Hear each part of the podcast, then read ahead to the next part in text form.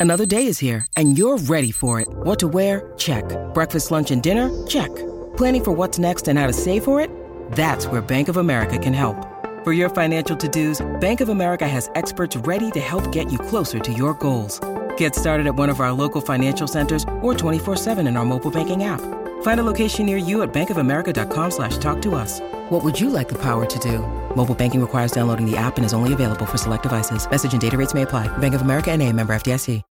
When you need mealtime inspiration, it's worth shopping Kroger, where you'll find over 30,000 mouthwatering choices that excite your inner foodie. And no matter what tasty choice you make, you'll enjoy our everyday low prices, plus extra ways to save, like digital coupons worth over $600 each week. You can also save up to $1 off per gallon at the pump with fuel points. More savings and more inspiring flavors make shopping Kroger worth it every time. Kroger, fresh for everyone. Fuel restrictions apply.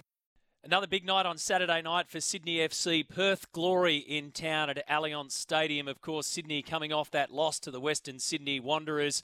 On the line, I've got Joel King from Sydney FC who joins us this morning. G'day, Joel. Hey, Matt. How are you? Good, thanks. Great to have your company on the program, mate. Um, how are things at Sydney FC? It's it's been a weird old start to the season. So much change with Ufuk Talay that we've spoken about as well, but the reflection after that loss to the Wanderers. Yeah, it's been pretty tough. Um, obviously, uh, having the defeat against Wanderers isn't isn't good, but um, I think Ufuk's done well to um, bring us in straight away and then um, keep our heads.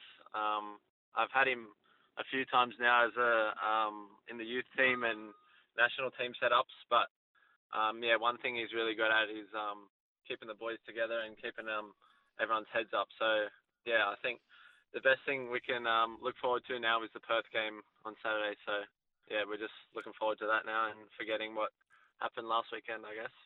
I guess you constantly get asked, and I've asked this question of your teammates as well, you know, with the change of philosophies, but but your current coach has, has been there for a while anyway, so it's it's not as though you tip the entire bucket upside down. Is it more a matter of waiting for things to click again?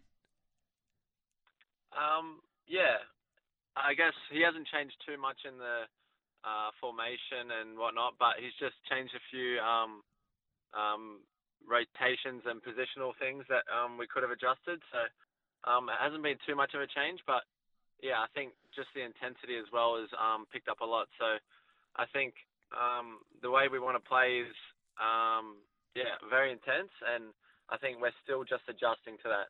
Um, he's yeah just he's kept on reassuring us that if we keep on um, trying to play his style, that it's going to come.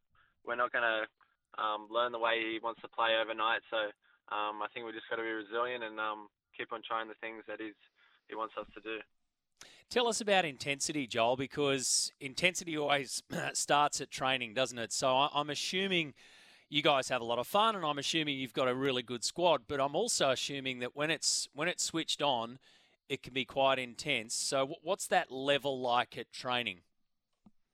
Yeah, you're not wrong. It's um it's stepped up a gear. Um, we used to have two day lead-ins, so train game day minus one, game day minus two. Now we've got four day lead-ins. So um, has jumped up a gear, and um, we're training a lot harder. But um, I think it's obviously for the better. And um, the boys are sore at the moment, but uh, slow and steady, we will um, get adjusted to the to the load, and then um, I think we'll be um, yeah one of the fittest teams in the league. So um, I think yeah that's the way he wants us to play. So I can't wait for us to um, really be in tune and um, and um, yeah clicking together. So yeah, I think it's it's going to be a good season, even though we've had a few rough um, games at the start.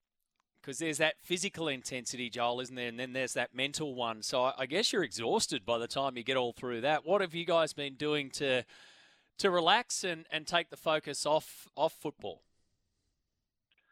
Um, I think everyone's different. Obviously, we have um, a, a day off and a recovery day at the start of the week, but um, yeah, I think everyone is different when they leave the training field. Some p- people play golf, some people go home and spend time with their kids and whatnot.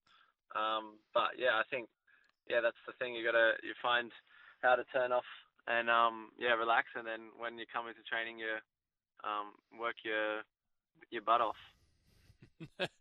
Yours has been an extraordinary story. When you when you think about the last couple of years in particular, do you still scratch your head? I mean, the the call that you got when you're over there at OB in in the Danish league from Graham Arnold, then the call that you make to your parents at 4 a.m. in the morning back here to say I'm I'm now part of the Socceroos squad. The photo that I've seen that you had with Lionel Messi um, after that loss to Argentina. have you stopped for a minute, Joel, and gone, hang on a second, this has been wicked?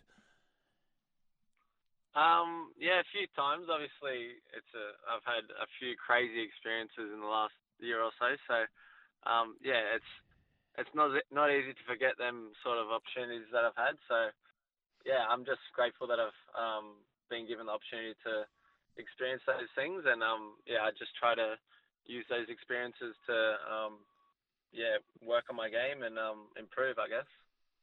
Just a quick one. Um, this news came through this morning, so it's all still kind of raw, and we're trying to pick our way through it. But there's talk that the International Football Association board, well, the board has recommended that they start trialling sin bins. So essentially, not a yellow card. You would get a yellow card, and it's not a red card but it's kind of like an orange card where you get a yellow card plus you'd spend 10 minutes on the sidelines. has that ever happened through? I mean, they've done grassroots testing. Has that scenario ever popped up in anywhere that you've played, and, and what's your initial reaction to it? Nah, I've not, not heard of that before. I think I've seen online that they were trialing it, but yeah, never in my career that I've um, played a game that that's happened. Um, I think I can see the sense in that. Um, but yeah, I think we're just gonna have to. If it happens, then we'll see how it goes. I think it's a bit like VAR. Obviously, some people love it, some people hate it. But um, yeah, I think when I hear it, it just sounds like uh, rugby league, and yeah, so um, I don't know. I guess we'll just have to wait and see, and um, yeah, see how it goes. I reckon your take on that spot on, mate. It's it's like VAR. It's some will like it, some will hate it. Either way, it'll get people talking. If it does come in. So we'll watch this space. Um, good to catch up with you this morning, mate. Appreciate your time and best of luck on Saturday night against the Glory. No worries. Thanks for having me, Matt. Appreciate it.